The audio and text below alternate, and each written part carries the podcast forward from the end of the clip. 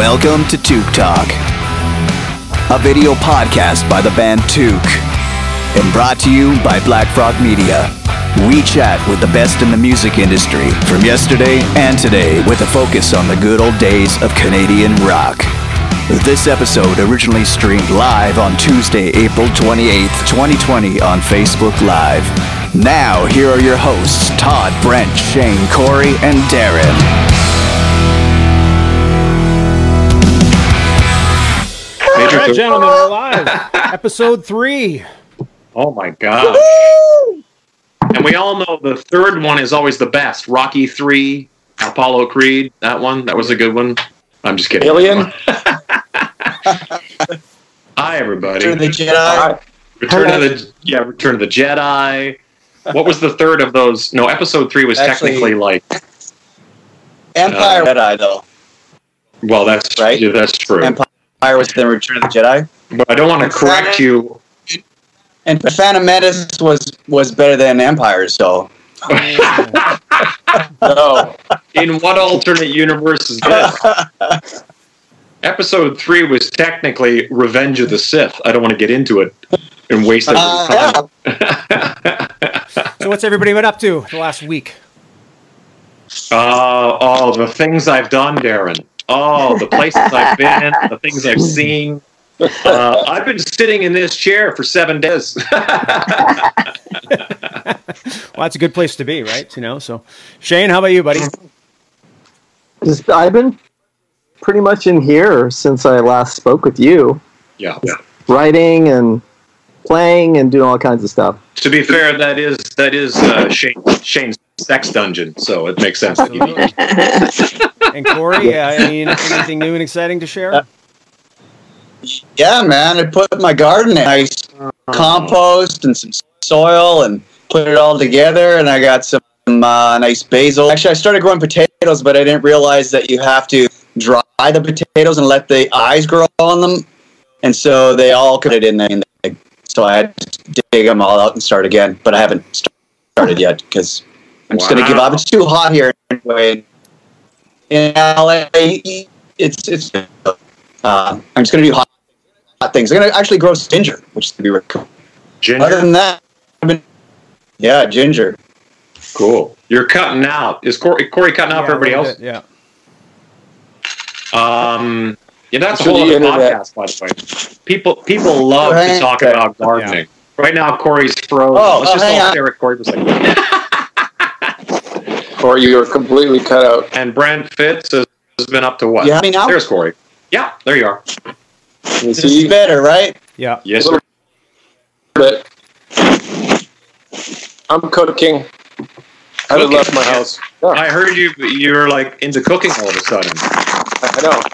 I'm really, I'm really into eating, so that works out well. So, I can, especially lately, uh, I've been into eating. I can Grubhub or uh, Uber Eats or something Yeah. over my uh, my latest recipes. No, There I'm you actually. Uh, you know what's funny is uh, you know our friend Gilles Epié, the Yes. master chef. Yes, So he makes it easy for me. I go on his Oh. Instagram and I watch his I've been watching that too. Yeah. Yeah, I go, you know, get uh, excited for his cooking, and then I go and go to the store that day, and I go, I'm going to make that, uh, you know, dish he just made. So, I've never been able to cook. Why? Because we all know, as touring musicians, we usually eat in hotels, and you know, or, or Yeah. find a way to be not having to cook, but uh, enjoying being at home a little bit more. Maybe that's a bad thing. Gilles, uh, Gilles is our friend. He was he's a chef from Paris, France, for a long, long time. Had his own restaurant over there. Where is he now? Florida, like Miami or something? I think he's actually in LA. Is he in LA now? Okay, Yeah. there you go. Yeah. So well, uh, when, when we're all out of this, we're gonna go get some food made by Gilles. Yeah. It's funny because. I'm just doing what everybody else is doing. I'm spending a lot of time on Instagram, not paying attention to myself, but paying attention to other people. So I'm learning how to be a, a better drummer because I, I watch Shane's videos every day. Oh, I know. Yeah, I know. He's actually inspired me to play drums. Did you get sucked Right. into that late night infomercial where you had to buy like the 10 DVD set as well? Because I had uh, that. yeah. Yeah, the Shane Gaalaas. You could be a drummer in two weeks. Yeah, Yeah, exactly. exactly. It's amazing what you buy at two in the morning. You know. It really is. Yeah. Play Him and Wipeout after one session. Exactly. My I got Amazon my is blowing up. I got my blowing up. Sha- I got my Shane Gaalaas drum kit right next to my Esteban guitar. It's going to be great. Exactly. Right? And the Zamfir pan flute. It's going to be awesome. and and, and speaking of ordering online, uh, Fitzy and I were just talking off uh, air a couple of minutes ago. I understand that CD sales are on the up and up, and just got our third shipment overseas of the new Toque record and back order of That's- the first yeah. Toque record. So Nice. good times. Oh. But they're using Those them are- as coffee coasters. Hey, as long as the check clears, as those long are as the nice. check Those are clears, they can use store. it for whatever they want. I think it's nice that people still buy actual physical CDs, and especially in Europe, like Todd and I, because we've you know toured together, you know, so much in the last ten years together that you know we always like to go to record shops and CDs, but we find a lot of cool. Um, remember, Todd, we found Harlequin CDs and Prism. everything on yeah released in Europe, and they're actually released on the same some of the same labels that like the Toque records on, which is uh, it's AOR Heaven, and they actually release a lot of great, you know, Canadian music. But people buy CDs over there. That's it's kind of nice. Yeah, super cool. Yeah. The, uh, I saw in the news. CDs that- are uh, compact discs for anybody who's paying attention. Just want to pass that around. I saw some news thing though that Amoeba's not going to open once this is done on Sunset. They're going to close that location. Where is it moving to? Is it staying in Hollywood or where's it going? It's yeah, but that famous location is never going to That's- like they were going to have a big closing ceremony, I think, but now it's because of That's COVID. We're, um, Huh. they don't that have to. place was awesome. Yeah. Well, hopefully it'll uh, you know reopen somewhere else because I've spent a lot of money in that place. I know, right? So speaking of uh, CDs, classic rock, and uh, and all the such, uh, we have a special guest on standby here. I guess it'd be a perfect opportunity. Uh, who wants to do the introduction? Oh, Go for it, Todd. I'm doing the snare drum roll. This person is a living legend. We stole stole her, her her talent to create a version of our own for the last CD of of one of the greatest vocal performances of all time. Ruined by myself, but then again saved again by her. Yep. She came in and, and helped me save it. So she came in and, and sang with us, and she's from one of our favorite bands of all time, and she's an amazing Canadian gal. Make some noise for Miss Darby Mills. Darby! An actual Hey, applause, an guys. online applause. There she is. In Vernon, BC, Ah. yes? That's right. Yeah. Vernon. How are you guys doing? Yeah. Awesome. Great. Thanks for joining Good. us. Good. Appreciate that. Thank, thanks for This having is me. going to be so much fun. Yes. I got I got so many questions. Go. Uh-oh. Start Well, first of all, how's it going there? Like, thousand dollars. Just kidding. Go ahead. how, how's the weather in Vernon? My first. Uh, you know, we're we're finally getting spring. Cut the lawn today for the first time, and uh, trying to get a garden Wow. started too, Corey. Yeah, for sure. Wow, You know, okay, good. talk on on that. Photos. Yeah, Photos. yeah. Mine's only mine's only like eight eight feet by three and a half feet, so it's very small raised bed. I just mainly grow green stuff that I can put in a blender and or a salad. Yeah. Or I found herbs because you spend six, seven months watering and weeding and taking care, and then Yeah. Uh, you get two carrots and a tomato. It's, it's like, ah, I'm glad I spent all that money, uh, you I know, know, and not, right? yeah, Yeah, yeah, you think you're going to save money and then you don't get anything in the end. yeah, Like no, my yeah. tomatoes. So Yeah. my tomatoes in LA, there's there's a rat problem in in all Oh yeah, yeah, the whole city's infested with rats. You can't do anything about it. You just have to learn to live with them. But every time that tomato on the vine turns just a, any shade of pink, it's gone. yeah, It's gone. exactly. Yeah, strawberries, And same thing. So yeah. this year I'm fighting back, um, not with traps. I'm actually building a big cage around my tomatoes that I can Sure. put on a, you know, I can tip, tip it over and get the tomatoes, but it keeps the keeps the rats out. I, I think that's going to work this year. right? Now, cool. now, yeah. now, now, when you say rats, so do you mean like in the in the like the mafia movie style, like the guy that tells the cops important information, or you mean actual Oh, rats? no, no. No, I'm talking about round and round. Oh wow! Yeah, yeah. Stephen Pearcy's crawling around your garden. Get out of here! Have you guys seen The that Geico. commercial? I was There's a going to guy. ask you that. Oh. Yeah, that's so funny. Yeah, That's There's a. Geico commercial where this lady's calling the exterminator. She goes, "I have a problem with Ratt," and then they show, they show Ratt up in the uh, in the, in her attic playing round and round, just nonstop. It's like present day Ratt, or is it like yeah, it is. It is. Yeah. so awesome. Good for them. That's probably a good chunk of change. Those Geico pockets are deep pockets. Yeah, Eur- Europe had one spot on there too a while ago. That's, That's right. right. Oh, really? Yeah. That's Now, awesome. Darby, you've lived in LA before, right? I, I read your bio yesterday on your website, and it's like, holy, this is awesome. Yeah. so that- Uh, Talk uh, Yeah. I, I wish I had. I spent some time down there with a um, uh, the A and R man for, geez, what was it? So many labels. Um, right. Warner, no. Uh, the- oh, can't remember. Anyway, the label that uh, I was signed to after the Headpins and I parted ways back in 85, I retained the Headpin record contract with, it wasn't Warner. I'm sorry, I'm so bad.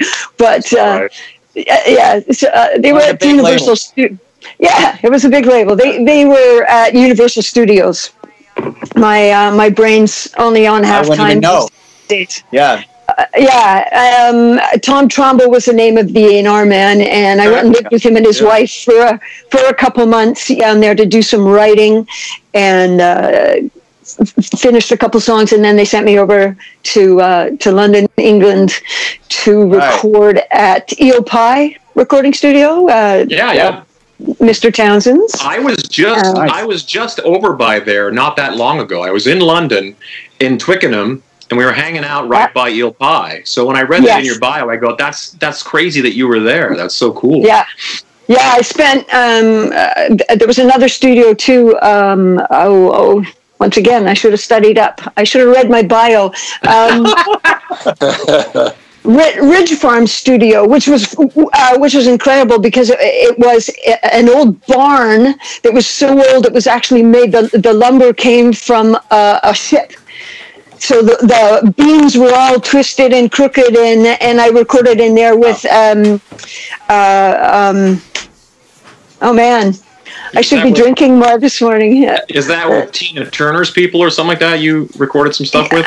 Yeah, for sure. It was, um, yeah, yeah. Uh, Tony Levin paid, Yeah, played bass yeah. on, Oh, cool. on that. That's yeah. awesome. It, it was a wonderful adventure. And then spending time on the Thames and, and getting to, to meet Peter. And uh, Wow, that's cool. yeah, you know, uh, another another dream that almost came true, but it's all good. You know, it was a Yeah. great experience. You Yeah. know what I want to ask you, which I think is really interesting, is is in reading in your bio. Even back then, you went to Calgary because there were so many like bands and gigs and stuff. Was that like always been that way? Because when we kind of started doing this, we all sort of floated around Alberta and that Yeah. whole prairie. Like every town had a club to play, and there were a million players in and around the prairies in general. So Yeah. I thought it was really interesting to see you actually went to Calgary rather than going to Vancouver, which seems like the obvious Yeah. move from Vernon would be Vancouver, but you went to Calgary. Well, there were so many. There were. Delay. yeah um, sorry uh, there were so many clubs not just so many cities so many clubs in each city uh, back back in the early 80s when i first joined the headpins and prior with a band called steelback. You could literally tour vancouver for i don't know six weeks playing six days a week and not leave town Yeah. you no. just you just stayed in the circuit and then when you did that two or three times at least for the pins anyway then they'd ship you off to alberta Yeah. um, but but prior to that yeah the club scene was I, I don't bands today have no idea how fabulous that era was and how much Yeah. work there was oh, absolutely. Yeah. Yeah, I we mean, all that's how that we all cut our teeth. Is we all we all played the same six nights a week and sometimes Yeah. twice on Mhm. Saturday. You know, if there was Yeah. a jam session or Yeah. yeah uh, yeah and, and it was an amazing venue for us to learn to play music and to share music with others. And now, you know, there are other advantages with YouTube and all that kind of stuff, but you, you can't get that camaraderie and that chemistry going with people through YouTube. It's, it's a little more difficult. And I think I think that made us. It really helped shape who we are as musicians. Was having to play every single night for four hours sometimes. I always equate that in like you know in in mus- musician's brain. I always think of the Beatles going to Hamburg and playing like six sets a night or whatever the hell it was, just playing. Yeah, and, crazy. and they and they came home a completely different band because I think being comfortable on stage, being comfortable talking to an audience, being comfortable just the whole once you get rid of what stage fright or whatever sort of uncomfortableness you have, then all of a sudden it's a whole other animal. And, and playing to like you know, like five guys at one table who don't want to hear you play in Stettler, Alberta. You know, it's kind of, you have to kind of, you kind of have to build that up. So when the the full Saturday night happens, then you're a whole other animal. And I, it's really cool to see that that you came up in a very similar scene, and that Alberta and and that prairie scene kind of lived for a long time. Oh, mid probably mid '90s, Yeah. I think. I mean, I didn't move to Vancouver Vancouver until the eight uh, uh, 1980 um, or 79. Actually, Gra- graduated in 78, 79. Moved to Vancouver, moved to Calgary, moved to the island, moved to Calgary, moved back to Vancouver. That was all like in a year. Uh, uh, joined a band called Steelback from the island. I was with them for a year, and boom, uh, signed up with the Headpins. And it's hard to believe that, that that time period with the Headpins, we used to, I think of it as a lifetime, but with Brian McLeod and myself in the band, it was four, four and a half years. That's it. That's, that's all we got. yeah. Well, it's fascinating because everybody here, I think, saw you do the headpins with not uh, Ab and not Brian. Like the first time I ever saw the headpins, That's right. It was other guys, you know. So, Yeah. Totally. yeah. In fact, But- in fact, I think you were opening for Chilliwack, or was it? I saw them opening Toronto. for tr- Toronto. Toronto. I saw them in Toronto. Okay, yeah. and there was there was no Brian McLeod in the band at the time because No. I think he was touring with Chilliwack. Is that what Would happened? have been Opus They were in X. this- or whatever. Yeah. In the studio, they were recording with Oh. Chilliwack. Yeah. Yeah. Ah. Yeah, yeah, yeah. So Yeah. so ha, let's talk about how you got hooked up with the Headpins because you were playing a Steelback gig and he was there or something or Uh, well, once again, uh, uh, we played so much. Who knows where they might have uh, come across my path or or whatever. I remember going to see them, and they were so loud in a club called Vancouver's Tonight or Spunky's El Morocco. It was one of the other names, and they were playing downstairs. It was so loud that I left going, "Wow." Never go anywhere. Yeah, right, right. but um, uh, uh, yeah, they all came out one night, introduced themselves to me, and, and basically three weeks later, um, I was back in Vancouver. I'd been out So- on the road with with Steelback. Yeah, so they being Ab Bryant and Brian McLeod and Bernie or or just Brian or, or and and Bernie, yeah, 'cause we didn't really have a solid keyboard player back then. Even though in that era, Darcy McDonald was our keyboard player and did uh, the European tour with us with Whitesnake, and and he did a good two. Maybe not. I don't know. Can't even remember. Maybe if not all the years with us, uh, Darcy McDonald was a great part of the band as well back then. Yeah. Uh-huh. You should you should lay that on us. So you toured with Whitesnake, Kiss, Aerosmith, ZZ Top. Like you toured with all those bands back then, right? Yeah, we did. We did a lot of the standards. Um, we didn't do a lot over in Europe, although it was the complete Whitesnake tour. Uh, Black and Blue joined us for one show at the Hammersmith Odeon. But those, I mean, dropping that name to me, that was huge. I don't, I don't even yeah. think it exists anymore. I think they've shut it down now. But um, uh, yeah, and watching Coverdale and Jon Lord was in the band, Cozy Powell was Oh, in the wow. band. Uh, John Sykes, Neil uh, Neil Murray, uh, Sir Neil. He'd been Yeah. knighted already. Yeah, so that that was probably yeah the highlight the highlight of my career. Uh, pretty much was doing Darby, that. Too. uh, remember when we had the pleasure in a couple years ago playing together in um, in Grand Forks, BC, Yeah, and I was playing with Gene Simmons, and it's funny because playing with Gene, he always when we talk Canadian bands, he always brings you up and mentions the Yeah. headpins because you guys toured together. But Yeah. we actually got to do that. Uh, well, you came up and, and sang with us, an honor. But Yeah. uh, it's just great because Gene, it's you know, it's always nice to to you know, if you think at the time you were just an opening band, opening for Kiss, but you obviously left an impression on a lot of those bands too, right? Uh, uh, with Gene, I did, and I, I remember having the pleasure of working you guys at the uh, tailgate party for the Grey Cup last year. Um, I remember telling you the story in the dressing room, and if you don't mind, I'll tell it again because I, I love rubbing it, rubbing do. Gene. Yeah. Um, uh, we, we, we were four or five shows into probably nine shows, I think, in Canada with Gene and Ace wasn't in the band at the time. It was uh, the first run for. Um, I'm so sorry. Vinnie Vincent or something. Uh, Vinnie, Black- it was- They still had makeup. Yeah. Yeah. Oh, yeah. Yeah. We got. I got to see Kiss without makeup. I just remember Oh, okay. thinking of my my high school buddies all going, "Oh my God, you got to see Kiss!"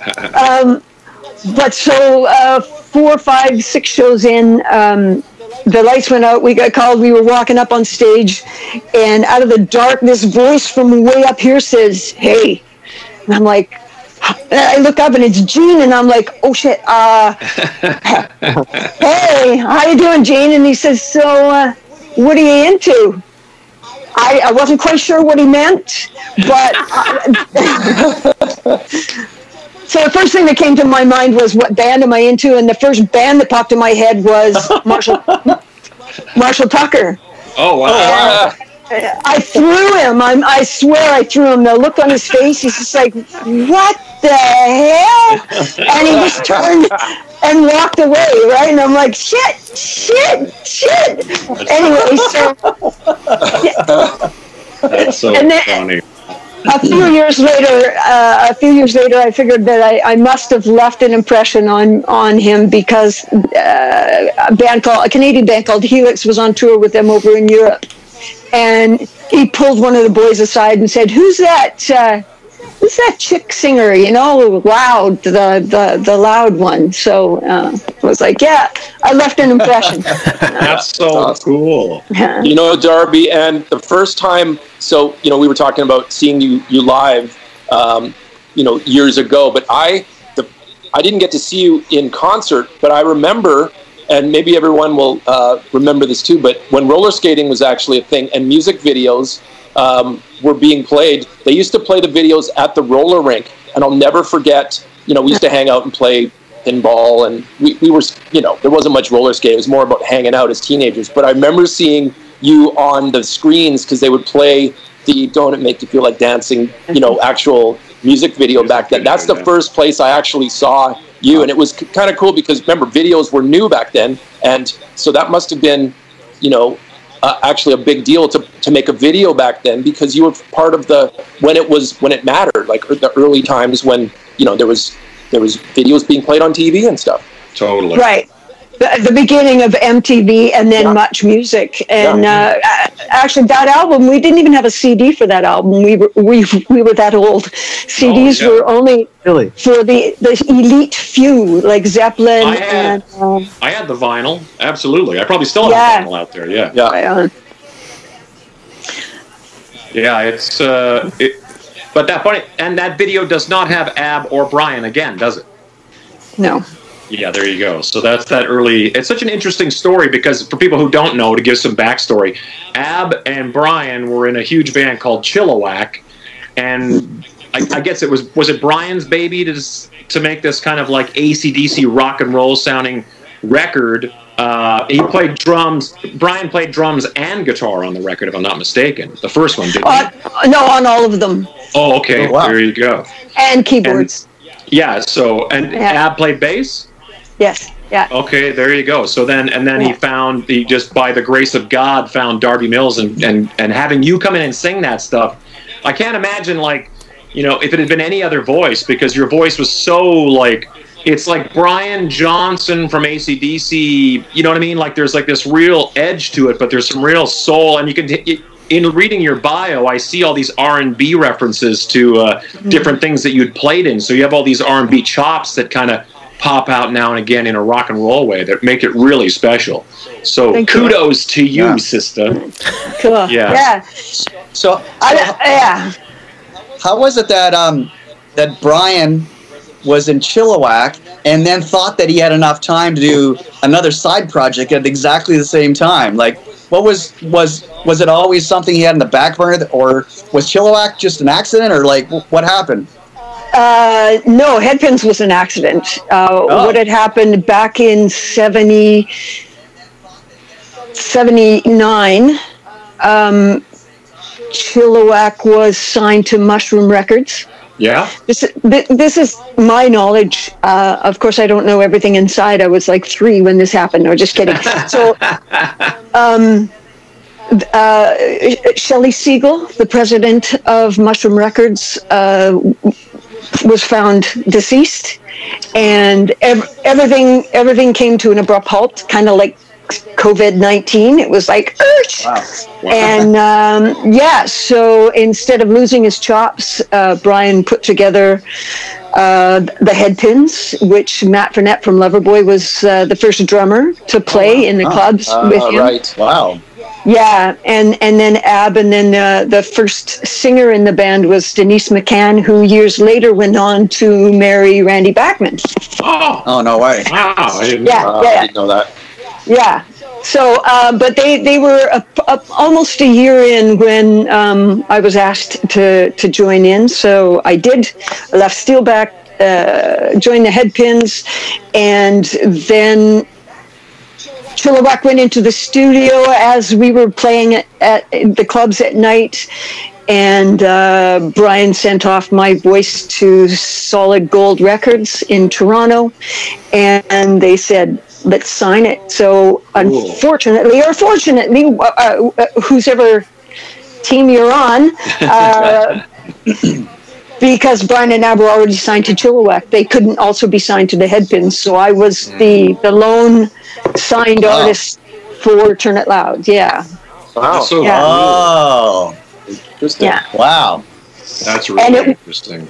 yeah, the Lock Up Your Sons tour ended up doing so well, and we we we did so well. We came to Vancouver, and Brian and Ab said, "No, we're playing tonight," and then they played uh, the Island Show, and uh, came back home and quit Chilliwack and joined the head. Came back to the Headpins full time. So Crazy. yeah, because I, oh, I saw you guys. On, I saw you guys again on the second album tour with Helix opening. right. And then it was like a hockey arena, and a big H came down from the ceiling. You know, the lights and the whole thing, and it was like, whoa, these guys are next level. And that was Brian and Ab, obviously. So yeah, Yes. Yeah. the first time I'd ever seen Helix too, and I remember going, "Who are these guys?" Because they were on fire back then too. Right, exactly, Uh, exactly. There's a story about that H. Um, they, our crew guys, I believe our crew guys went and built that H. So They took all the measurements. We had a black scrim this long that covered all the lights. And so it would lower, I mean, this was high tech back in those days. Oh yeah.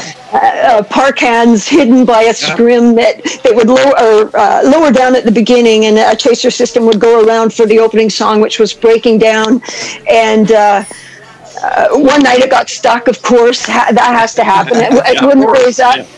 Um, but they built it so big out of that 30 show, I believe it was 30 shows for that tour. They built the H so big we could only use it in three arenas. Sure. So the fact, Ah, the fact it's just like, Well, I got I got to see one of the three shows. Then there you go. Exactly, Saskatoon. yeah. That's in Yeah. Saskatoon at the old arena. That's not there anymore. Yeah. that's right. Yeah. who's got who's got the H now?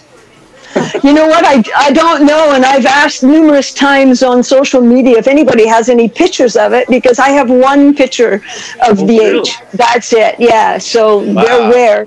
Yeah. So Reach reach out to the reach out to the Canadian pickers. See it. Yeah.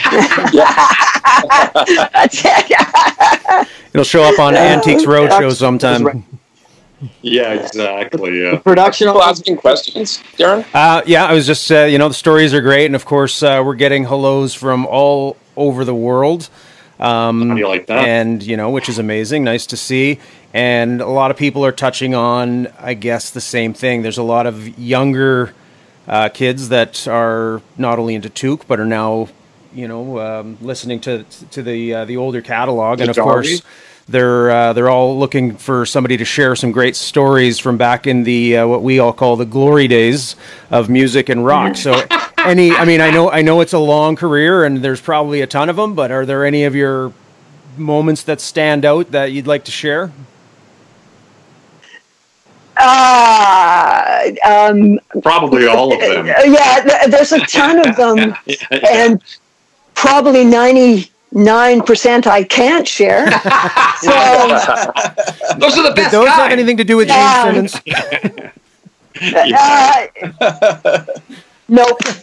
Gene no, n- uh, no stories. Yeah, no stories of Gene. Uh, uh, Europe. Uh, yeah, no. Yeah. Um, yeah. Did you? Where, where were like if you left Canada, Darby? Where were the other places that you got to play? Because you know it's always we all know as Canadians we've toured so many times from Vancouver Island out to the.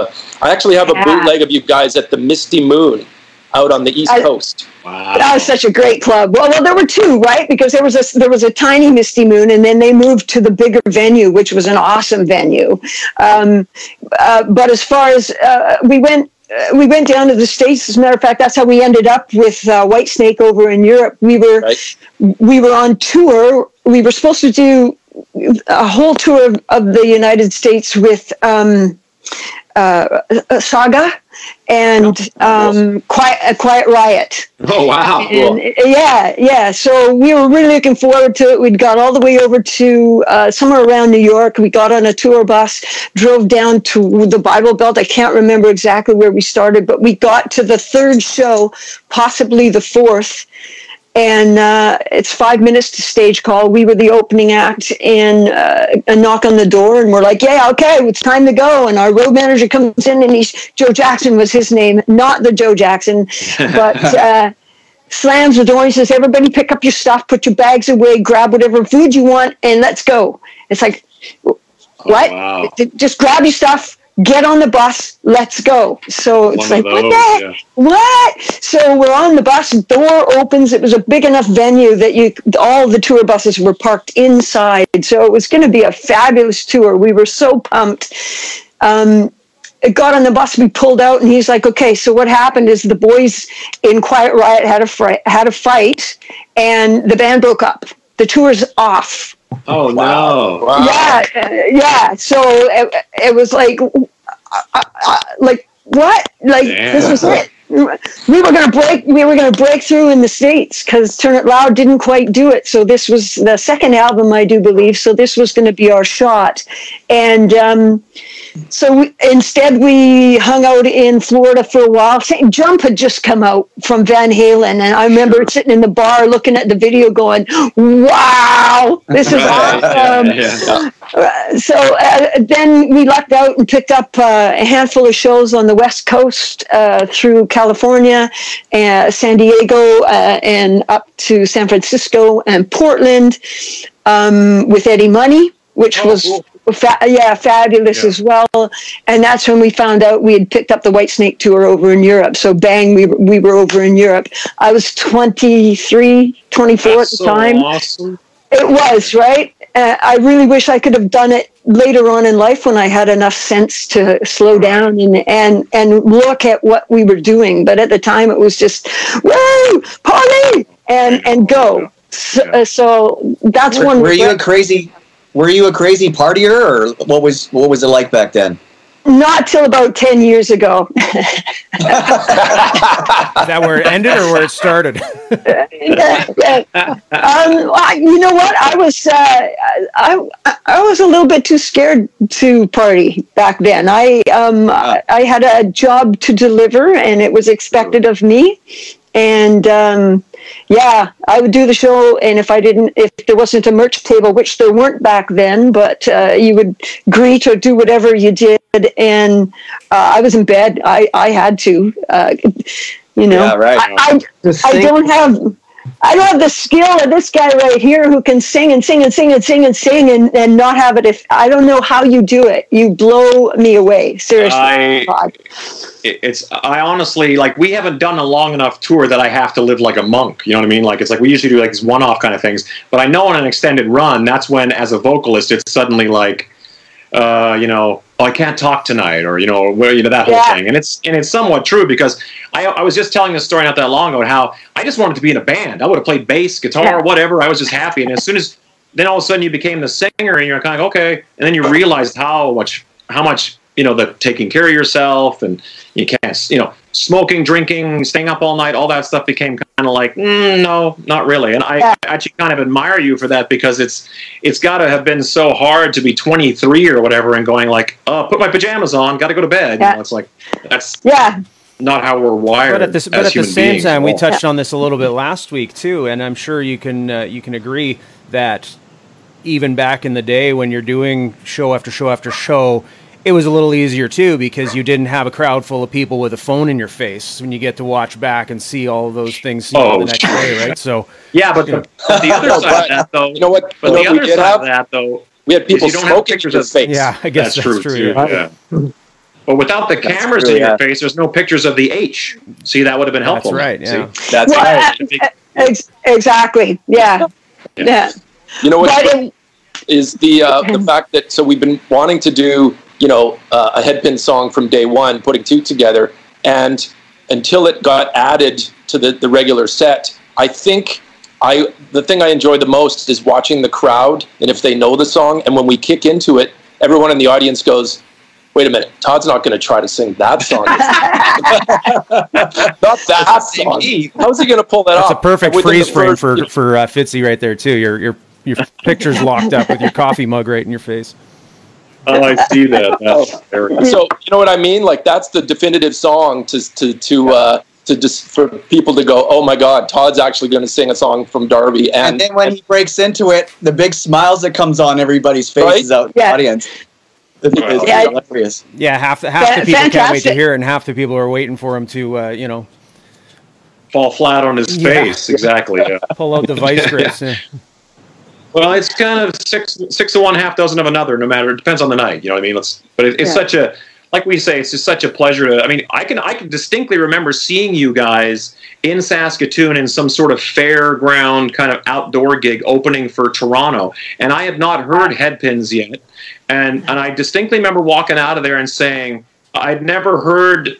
Don't it make you feel like dancing or turn it turn it loud the songs. Yeah. I'd never I'd never heard any of the music but I remember walking out of there going man those two songs were killer. And, I, and it says a lot about the fact that I think because there's like dancing you know and then the guys are going don't it make you feel it was such a like a cool juxtaposition the song itself that I really walked away from that gig and just thought those songs were amazing and then bought the record the next day as as you can imagine and uh, I Awesome. think that says a lot. It very rarely happens when I watch a band for the first time and can walk out going, "That Turn It Loud song was great," and that "Don't It Make You Feel Like Dancing" song was great. You know, know the titles, know how the choruses go already. So that's that's Yeah. testament to your your uh, performance ability too.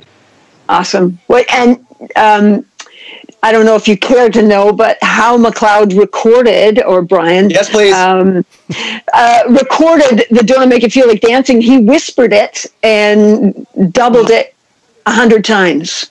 oh, Wow, cool. Yeah. That makes a lot of sense. Yeah. Yeah, so just very Well, you you could have told me that when I, when we went to record.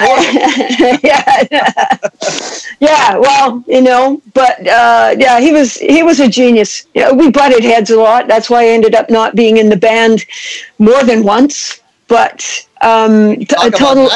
Do you care to talk about that? Uh, you know what? Uh, I I understand it more now. The older I am, um, what actually happened, and and I understand where I was coming from, and I understand where he was coming from. We did make amends and put the project back together in '89, and we went out and did a Canadian tour. Um, Ah, and then we came home, and uh, there was an American deal on on the table, and uh, the the contract was an inch and a half thick. And I looked at it, and and I you know hired a lawyer and went through, and I had less. Personally, I was less in control of my life with this new contract than I was when I was 21 when I signed the first one. And I just, I was just like, I can't, I, I just, it's not working for me. And there was just no, no getting around it. And uh, him being, you know, the star and the, the genius that he was, didn't see, didn't see a measure of compromise. So Right. we didn't, we didn't.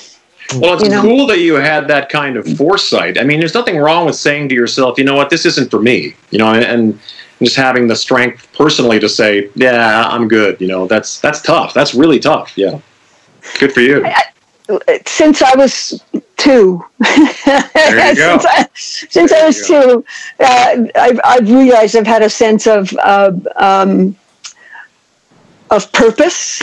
And Right. not that I've not that I've always been able to fo- follow that, but I think it's really important, and for kids. And I'm so I'm so lucky. I've had two healthy boys myself, and they've grown up to be uh, kind-hearted, hard-working m- men.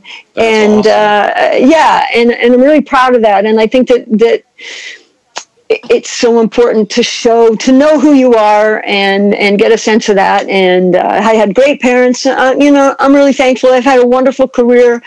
And uh, the only thing that i would have regret at my age had i not five years ago said this isn't working for me. There the the compromises aren't aren't there. So it's it's time to take the wheel quit bitching from the back seat and and and do what's do what's you do what you need to do so that's where i am today doing what i need to do That's Nice. That's that's great. that ties to be into- able to look back that clearly. Oh yeah, and that ties into a couple of questions we have here, and I mean, I'm sure we can all agree not many people know many two-year-olds that already know what they want to do with their life. So that's that's a great.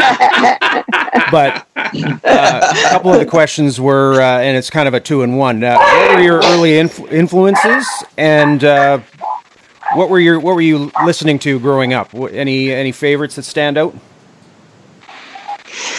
You know, I, I lived in uh, Vernon and Kamloops right until graduation, and uh, we, we had AM radio. So Neil Diamond, um, Sure. Anne Murray.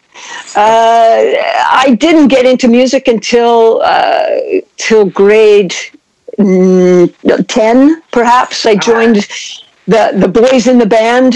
Uh, Heart had come out, so whatever year Dreamboat Annie came out, that was a huge influence on me. Yeah. Uh, it was I joined my first band in that time period, and uh, one rehearsal they came in and threw the Pearl album at me and said, "You should listen to her." I had no idea who Janis Joplin was. Right. Uh, I th- I threw it on and went. That's what you see in my voice, and they went, "Yeah." So I guess it was just an inherent uh, growl that I had. Um, it wasn't intentional. Um, then uh, graduated, moved off to Alberta, and in the year and a half I was there, I ended up joining a seven-piece. Um, I'm sorry for my ignorance, but black band from Harlem, New York. I don't know. I'm, I'm not sure what phrase to use anymore. Being politically so correct, Cool though, yeah. uh, and we what the did. hell were those guys doing in Edmonton? I know, right? Um, I don't know, but they were there. They had a manager there, and and uh, two vans, and we jumped in these two vans that were just down the street. And I, I did uh, two months, a month, maybe two months uh, touring, doing Anita Ward. You can ring my bell, and Donna Summers, Bad Girl, with disco steps. They were all wearing one piece uh, metallic outfits with lightning bolts, and uh, yes, that's when I ran into. Basically, what I wear now. Yeah. yeah, well, you know, whatever works for you, right? Hey, you know, just kidding. That's so When you bad did though, that- because that kind of that kind of education, you know, to kind of that's what I was talking about those R and B roots because I read about something about that not that long ago, and I thought, wow, the chances of you running across some New York guys that Yeah. are just up at Edmonton, because of course they're probably there because there was a lot of work in Canada, as we know at that time, especially on the prairies. They probably figured that out and went there and, and got to work. Yeah, crazy. Yeah, probably. So Darby, Yeah. it's, it's great to hear everything from the past. Um, why don't you tell everybody listening what you're up to now?